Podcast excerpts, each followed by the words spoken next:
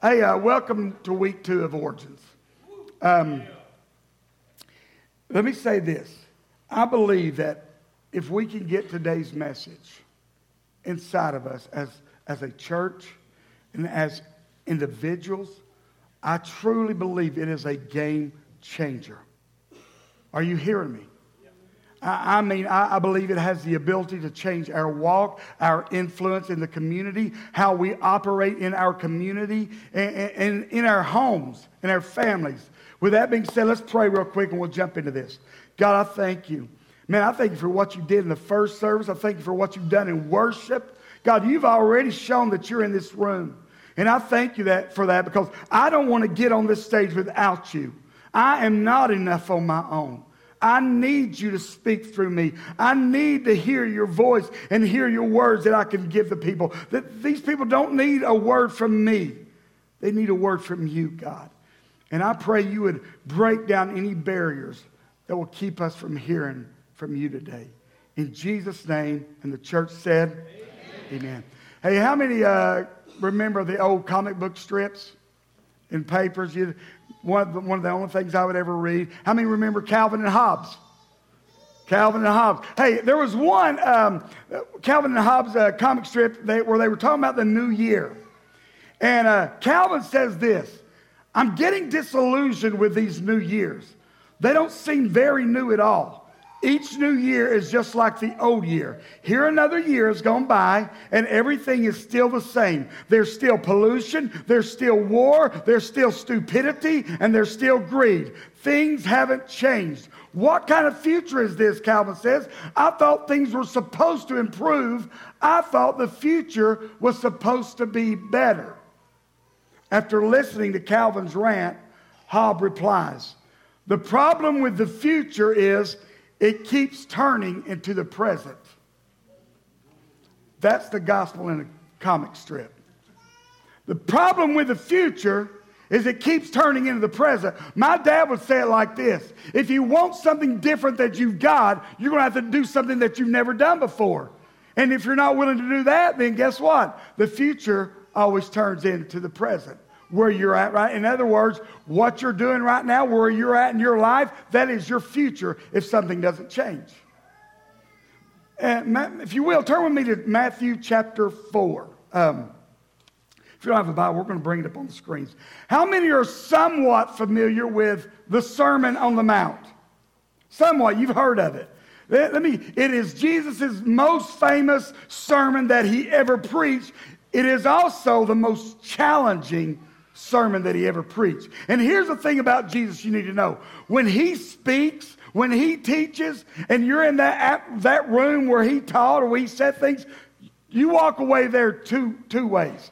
Either you are challenged to change something in your life, or you're ticked off and offended. That's the only way. I mean, when Jesus spoke, you, you read it. There were people that were challenged to change something about their life, and then there were the Pharisees that got ticked off. That's the only way. Because Jesus, Jesus doesn't pull any punches when he speaks. Are you hearing me? He doesn't water it down. So you may say, Kelly, what does the Sermon on the Mount have to do with this series, Origins? I'm glad you asked, but we'll get to that in a minute. Um, it, it starts in chapter 5.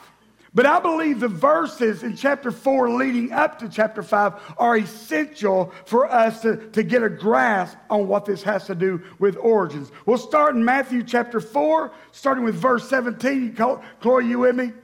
All right, let's do it. From that time on, Jesus began to preach Repent, for the kingdom of heaven has come near.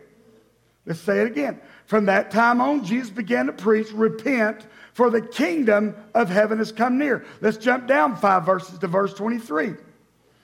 Jesus went throughout Galilee, teaching in their synagogues, proclaiming the good news of the kingdom, healing every disease and sickness among the people. I made this really easy for you.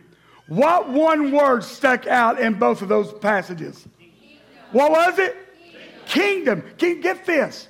Uh, the, the word kingdom is a theme throughout the Gospels. Uh, whether it's kingdom of God, kingdom of heaven, they're the same. In the Gospels alone, kingdom is mentioned 126 times. Anybody think the kingdom is important? So, what does the kingdom even mean? Here, here's what I've, I've discovered most people, even followers of Jesus that have been Christians for a long time, don't really have a grasp on what the kingdom of God really is. I mean, we, we don't. We'll shout, we'll say amen, but we're like, I don't know what they're saying, but everybody else is shouting, so I am too. But we don't really have a, a concept. I love Dallas Willard. He's a philosopher, a, an author. I love his definition of the kingdom of God. Bring that up for me. It says this The kingdom of God is the range of God's effective will where what God wants done is done. It's the range of God's effective will, where what God wants done is done. See, when you look up the word kingdom in the dictionary, it says it's a realm, a domain, a territory that is ruled by a king or a queen. And here's the truth everybody in this room, I don't care your age, where you come from, ethnicity, background, everyone in this room has a kingdom. Everybody. So, stay with me. So, if God's kingdom is his effective will getting done what he wants done. Your kingdom is when your will rules everything else and it gets done. See, when I say everybody has a kingdom, you, you don't have to be alive long in this world to realize you have your own little kingdom. Anybody ever hang out with a toddler? Come on. My little Juno, my granddaughter Juno, she has hit her terrible twos running full sprint. and, and, little Sonny, man, see, you, you would think Sharon will be, I mean, or Sonny will, well, shoot, Juno will be playing, and you will think that Sonny has done something terrible to her, but when you go in and check, no, it's just Sonny has invaded her territory, her kingdom. And, and then if, like, she can be over here playing with this toy. Those are her toys too, but hey, she's happy, don't want anything to do with those toys. Sonny crawls over there, begins to play with those toys, and then that favorite word of toddlers comes out mine. Mine. They're two favorite words no and mine. No and mine. And then it doesn't stop there, it goes with you. You take your tr- kids on a trip to Walmart or on vacation, and in the back seat, they set up their little kingdoms. You've got this one here, that one over there, and then you've always got the one that antagonizes. Come on, come on. Anybody know what I'm talking about? And then what happens? War eventually breaks out between the two kingdoms in the back seat, and that overflows into dad's kingdom in the front seat. And then dad begins to say, Don't make me come back there. Now, I understand we got a lot of northerners. Yeah, we do talk like that. And we do whip our kids. Uh, let me just go ahead and say that. And I think the problem started with a lot of kids when we quit whipping them, but that's, that's neither here nor there. But anyway, don't make me come back there. And then what happens? What? Come on. Especially if you're a Southern dad, you know this. Your hand leaves your kingdom it goes back and back and forth between the two kingdoms, hitting whatever you can hit. Why? What's going on? You're, he's trying to restore order to the kingdom. Come on. Some of y'all know what I'm talking about too, too much.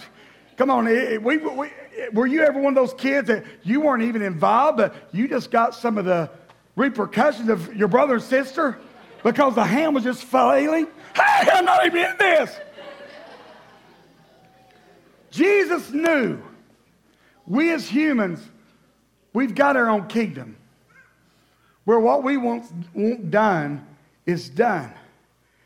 And Jesus here in Matthew 4 17, 23, he shows up and said, Listen, I'm here to introduce a new kingdom to you the kingdom of God, the kingdom of heaven, where what God wants done gets done. Get this everything Jesus did, the words he spoke, the miracles he performed, he was making this statement Hey guys, the kingdom of God, it's here. It's here. When Jesus raised somebody from the dead, he was declaring the kingdom of God is here. When God raised, uh, healed somebody that was blind, he was declaring the kingdom of God is here. Here, when Jesus forgave sins and said, go sin no more, he was declaring, guys, the kingdom of God, the kingdom of heaven is right here. He's restoring and redeeming what the curse of sin had brought into this land. He was getting things back to their origin. He was saying, guys, since sin came into the picture, things have gotten so distorted.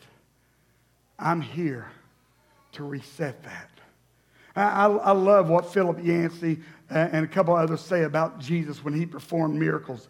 Uh, if you will, bring that up for me. It says this Death, decay, entropy, and destruction are the true suspensions true suspensions of God's laws. Miracles are the earthly glimpses of restoration. Look what a German theologian Jurgen Moltmann said. He said this Jesus' healings are not supernatural miracles in a natural world. They are the only truly natural thing in a world that is unnatural, demonized, and wounded. I love what Tim Keller says. He says this Jesus' miracles were not the suspension of the natural order, but the restoration of the natural order. In, in, in other words, he said, get the, he said, listen, this is not, those things you think are so natural, those are only, those are unnatural. The miracles Jesus did, he was bringing the natural back. This is the way it's supposed to be. This is what this world is supposed to look like. This world wasn't meant to have disease, wasn't meant to have hunger, wasn't meant to have racism, but sin entered. Adam and Eve sinned. And Jesus, God said, you know what? Things are getting so crazy, I've got to, I've got to do something. And he sent his one and only son, died on the cross, rose from the dead. And what Jesus was doing, he came saying, listen, things have gotten out of order here in this earth. I came to bring heaven back to earth to restore things to their origin. I mean, you think of the miracles that Jesus did when he give, gave a guy uh, his sight back. He pretty much gave him his life back. When he takes a leper who had been deemed an outcast, heals him, makes him clean, and then what's he doing? Giving him his life back, restoring life. He heals a woman that had been hemorrhaging for 12 years. What's he doing? Giving her her life back. He brings a dead girl back to life, giving her her life back. He's restoring order. I mean, we need to understand what Yancey, Moltmann, and Keller were saying is the miracles that Jesus did, they were the only natural thing in this unnatural world. Jesus has given us a glimpse of what a life lived uh, under his reign looks like. Again, we weren't meant to be sick. We weren't meant to be homeless, blind, disease ridden. We weren't even designed to die. I read an article this past week says this human body, scientists say human bodies, the human body has no detectable maximum lifespan. No detectable maximum lifespan. But through the years, we've been led to believe that what is unnatural is just natural. You know what? You want to know what's unnatural in this world, guys? Sickness, disease, divorce, hatred, racism, addiction, death, hopelessness. Those are unnatural things. These are things that are unnatural, but we've been, we've been led to believe that, well, it's just life. It's just life. No, it's the unnatural that's occurring in this life. And Jesus came and began the work of redeeming and setting things back to their origin and setting them back in order. Jesus declares the kingdom of God is here. And in these next verses in, in chapter 4, you're getting ready to see what the, what the uh, kingdom of God looks like. Bring up verse 24 for me. It says this News about him spread as far as Syria. People soon began bringing to him all who were sick. Here it is. Whatever their sickness or disease, or if they were demon possessed or epileptic or paralyzed, he healed them all. It doesn't say he healed some, He healed every other one. He healed a few. Said, whoever they brought, in other words, whoever got into the range of the kingdom of God, the kingdom of heaven, God healed. They got healed. He healed them all. Jesus was showing and demonstrating, guys, this is what it looks like when heaven invades earth. That's what it looks like. See, people that would hear Jesus talking about the kingdom, they understood this because they were very familiar with the Roman Empire. And you know what? How the, how the Roman Empire became so massive and so big. What they would do, when they invaded a city, they would go into that city. After they invade them, they would begin to build Roman statues. Roman statues of their gods, of who they worship, these Roman temples. They built all these things that essentially made it look like a little Rome. And the whole purpose was so it, when Caesar visited that city, he would feel right at home because it looked just like where he was. What Jesus was saying, guys, the reason I came to earth I came to set up God's government here. I came to set up the way God sees things, the way God does. I came to bring heaven to earth, to make heaven look, to make earth look a lot like heaven. That's why I came. Look, look at 1 Corinthians 4.20. Hey, guys, this is a statement. If you're one of those that likes to post about 420, here's here's your something to post. You don't know what I'm talking about, just ask plenty around you know, because there's. Here's what it says, 1 Corinthians 4.20. The kingdom of God is not a matter of talk, but of power. Here's the problem. The church has been a lot about talk, but very little about power. We've talked the talk, but we haven't walked the walk. I don't know about you, church. I'm tired of hearing about the good old days. I'm tired of hearing about healings, tired of hearing about miracles, tired of hearing about deliverances. I think it's time that we begin to quit just talking it and begin to walk it out and begin to see these things today. Today. That's what Jesus did. Jesus said, Hey, I didn't come to just talk it. I came to show you literally what it looks like. I'm pressing reset because this is not the way it was supposed to be. I'm pressing reset on years of religious traditions. I'm pressing reset on these sacred cows you've set up. I'm pressing reset on how people look at anger, unforgiveness, and how they look at marriage. I'm pressing reset because that is not the way it's supposed to be. Jesus gives us a glimpse as we get, get ready to get into the Sermon on the Mount of what it looks like, life looks like under his reign. And if you've actually ever sat down and read the Sermon on the Mount um, and processed what's being said, you would probably think, there is no way possible I can live that out.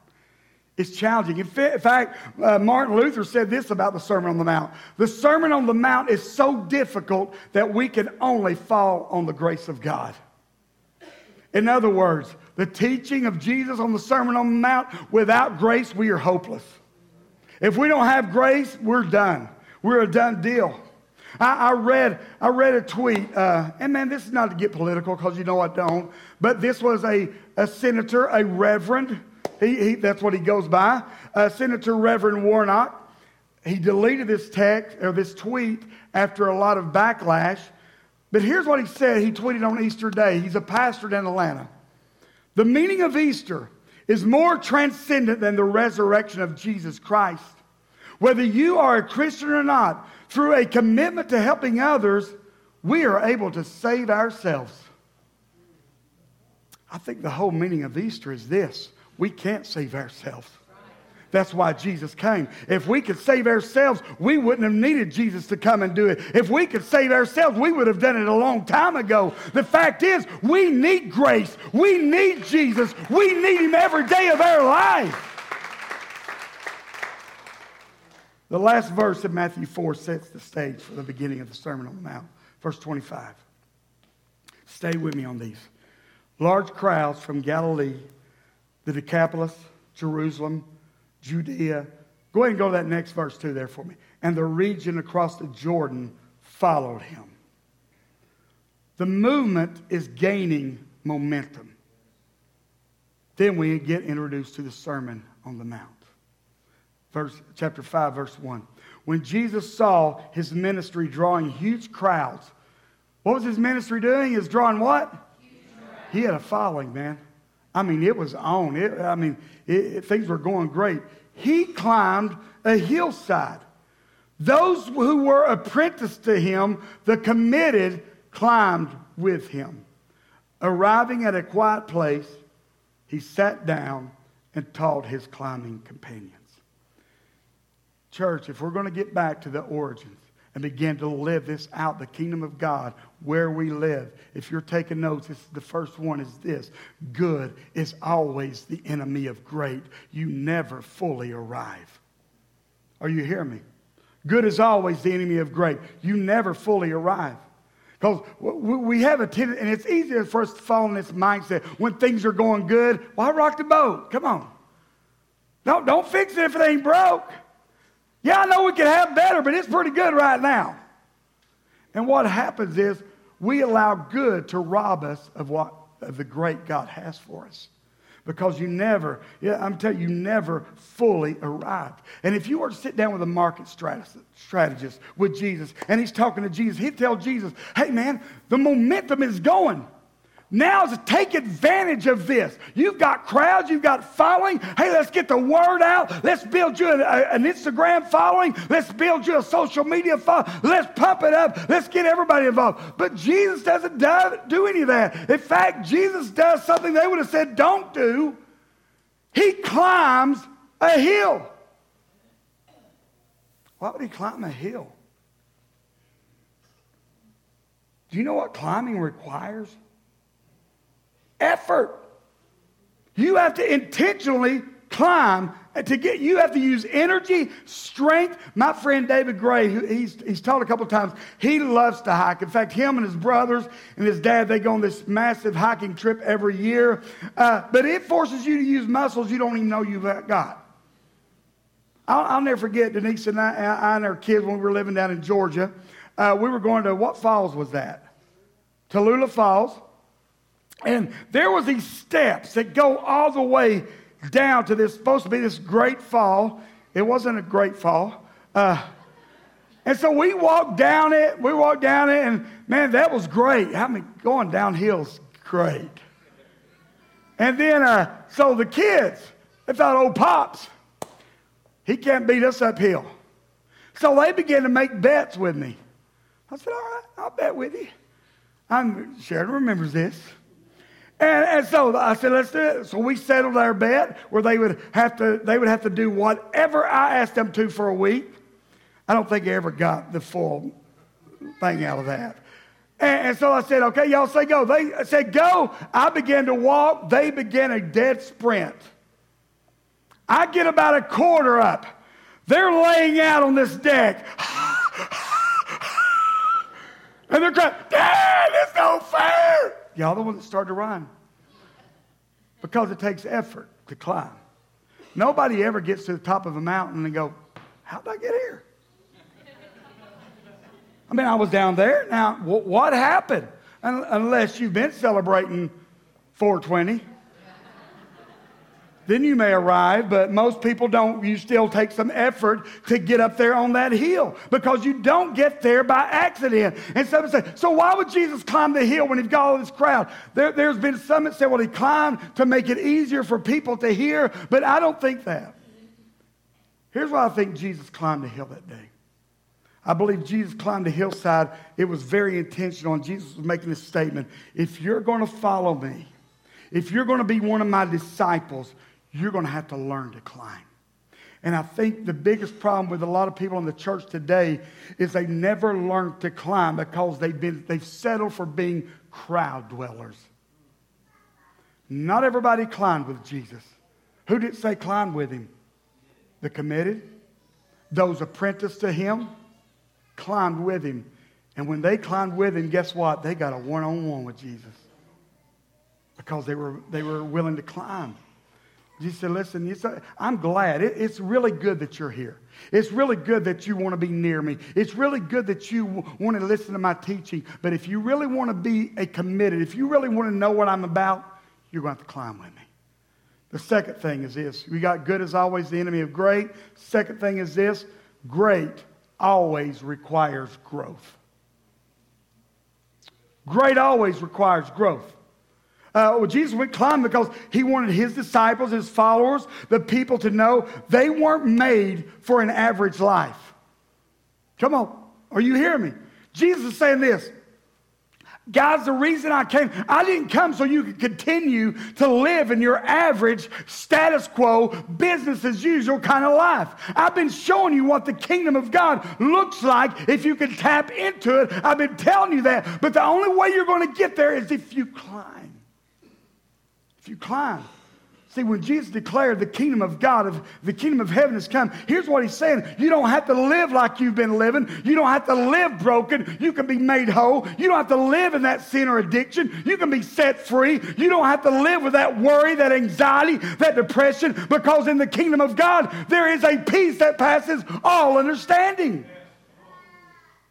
But you have to know good is always the enemy of great. Great always requires growth. And thirdly, Growth is always up. Up. We weren't made to live here. Are you hearing me? There may be times we go through this, but that's not where we're meant to live. We were meant to live up here. I mean, you look at scripture throughout the whole thing. Habakkuk 3:19 declares, "The eternal Lord is my strength. He has made my feet like the feet of a deer. He allows me to walk on high places." You look at Psalms 18:33, through you, through you the psalmist said, "I ascend to the highest peaks of your glory to stand in the heavenly places, strong and secure in you." Hebrews 3:1 says this so, my dear Christian friends, companions in following this call to the heights. Take a good hard look at Jesus. He's the centerpiece of everything we believe, faithful in everything God gave him. Did you get where he says, take a look at the centerpiece, Jesus. But where are they, where's he telling them to look at it at? In the heights.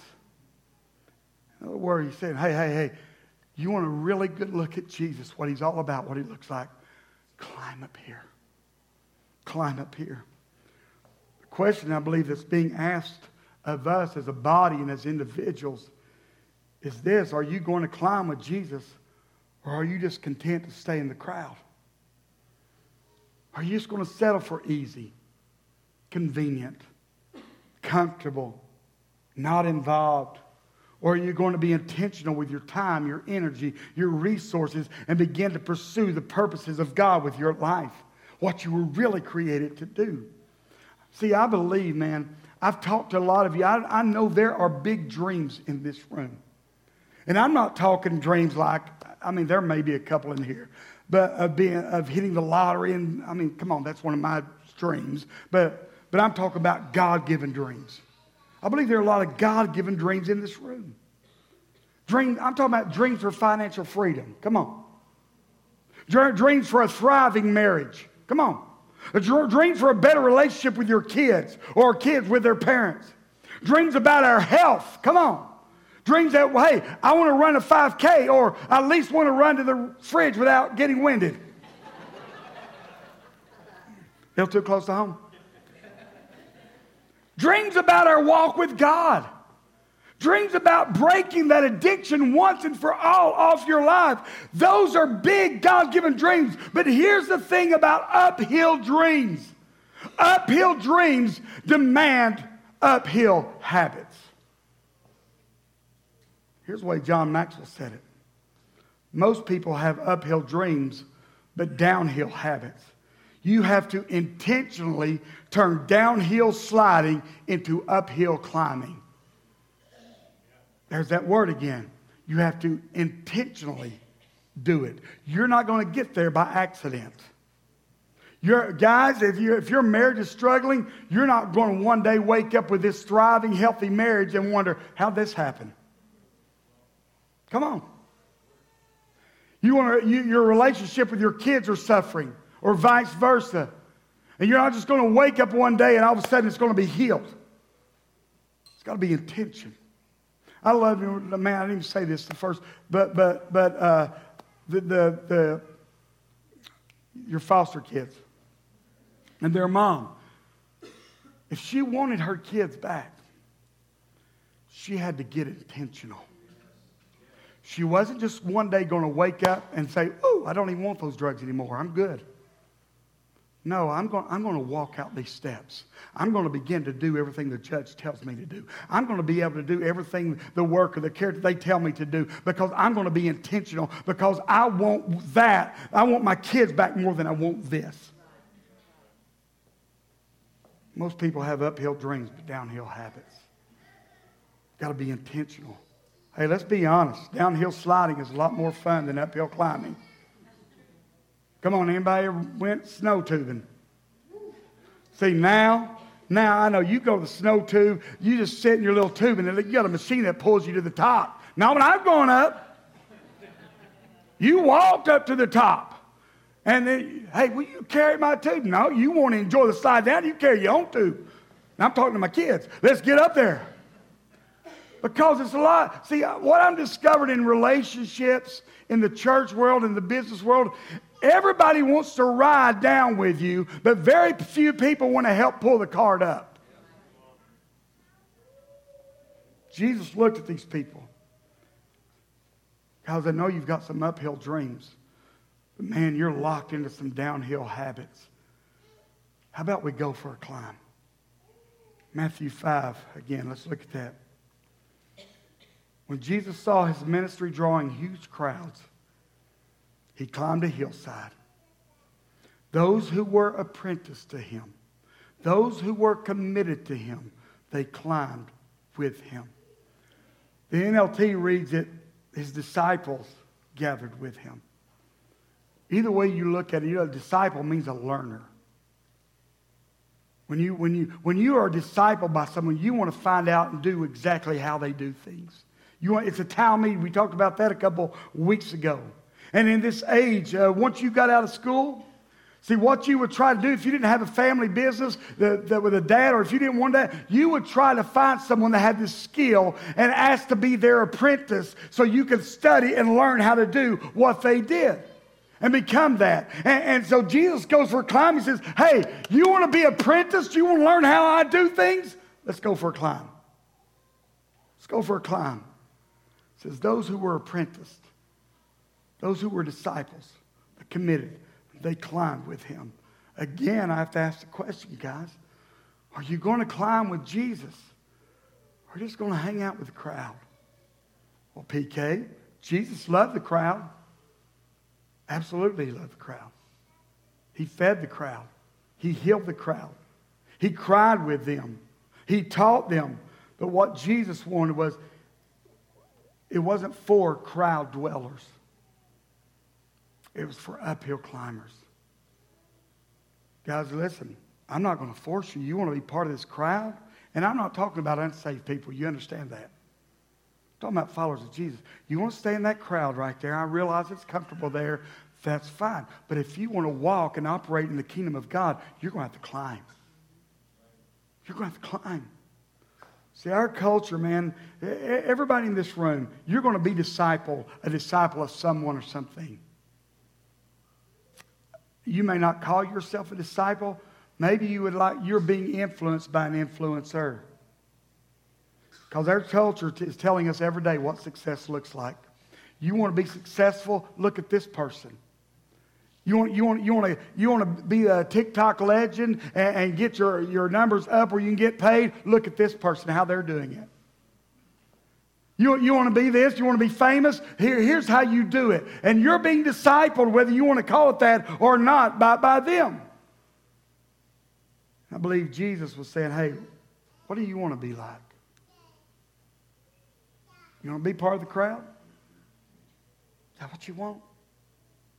Or do you actually want to live the life you were created to live? Or do you want to live the life I created you? If you're tired of just fitting in the crowd, then apprentice yourself to me. Become committed to me. Quit doing it when it's only convenient for you. Quit doing it and being it whenever you, uh, whenever you hit a struggle, then I hear from you. Come on. See, I believe in the church world, especially if you've been part of church world very long. Instead of being transformed, we just kind of conform to whatever's going on, whatever we've been told. I was reminded of this story. Um, uh, this pastor that uh, every once a month he would bring the kids up for during the worship part and do like a five, gather them all around him, and he would do this like a little five minute message. And one day he was doing that, and the kids, he was teaching the kids a message on stewardship. So the pastor looked at the kids and he asked this question Okay, guys, I'm thinking of something that is soft, gray, furry. It has a long, bushy tail, and it stores up nuts in the winter. What is it? One of the kids raised his hand and says, I guess the right answer is Jesus, but it sure sounds like a squirrel to me. we do that. I could get up here. Who wants to be his disciple? We're in church. I guess I should say that, but honestly, if I'm being real, this is what I want. I, I, it's got to be Jesus, but it sure sounds like a squirrel. And Jesus is saying, Really, you you want to be my disciple? You want to apprentice yourself to me? And are you willing to step out the crowd and start climbing? Are you willing to leave the comfort of others? Because I know it's comfortable in there.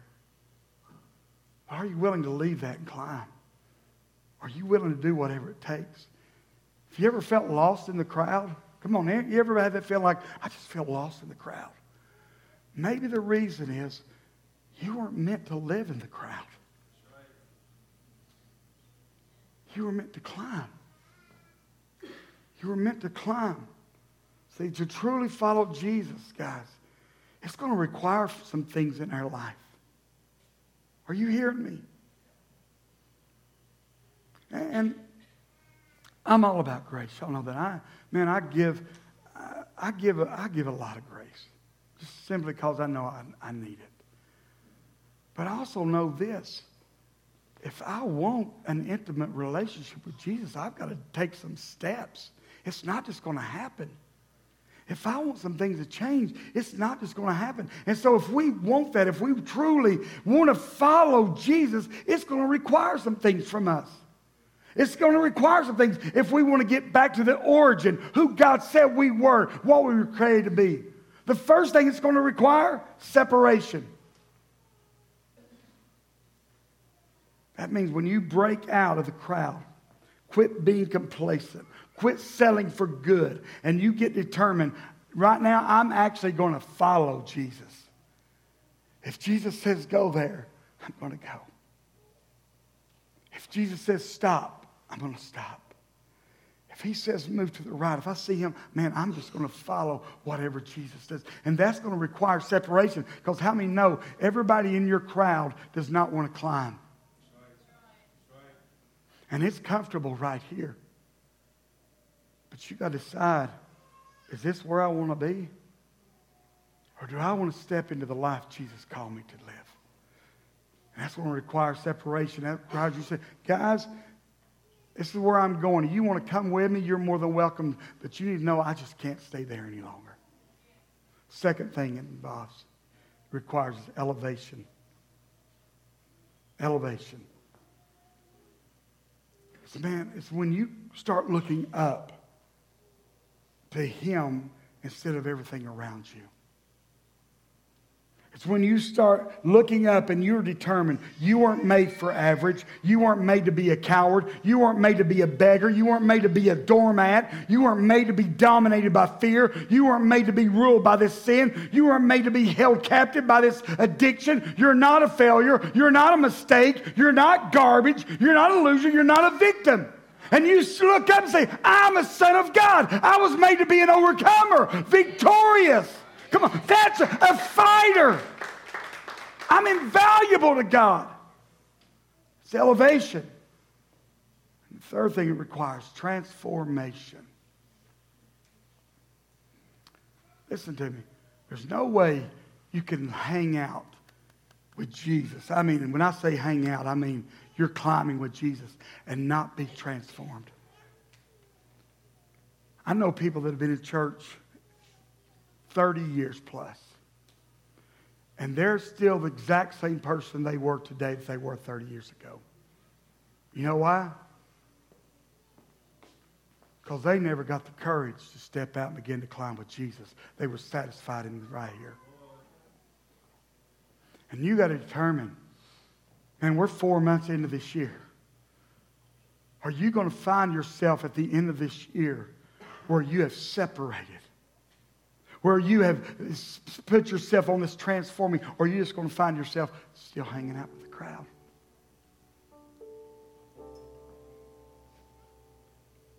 See, when you hang out with Jesus, the kingdom of God that was formed in Jesus, it starts forming in you. That's what this is all about.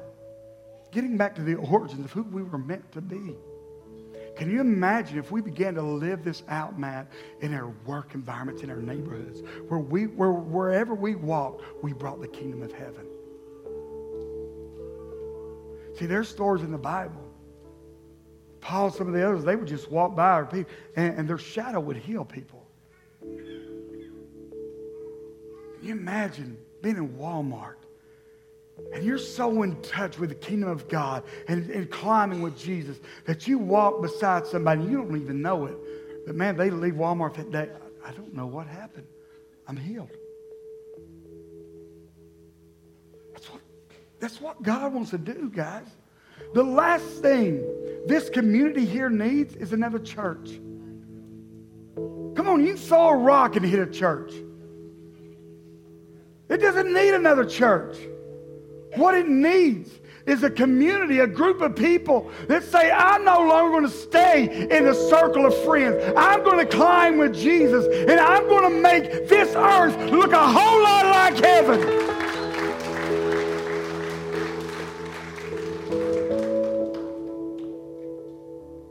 God is inviting us to climb. Came across a prayer by a lady named Caryll Houselander. She lived from 1901 to 1954. She was a writer and a poet. But this prayer hit me with such honesty. You pull that up for me. I'm going to give it a minute because it's lagging, because I want you to read this prayer. We are the mediocre. We are the half givers. We are the half lovers. We are the savorless salt. Lord Jesus Christ, restore us now to the primal splendor of first love. Break the hard crust of complacency and quicken in us the sharp grace of desire.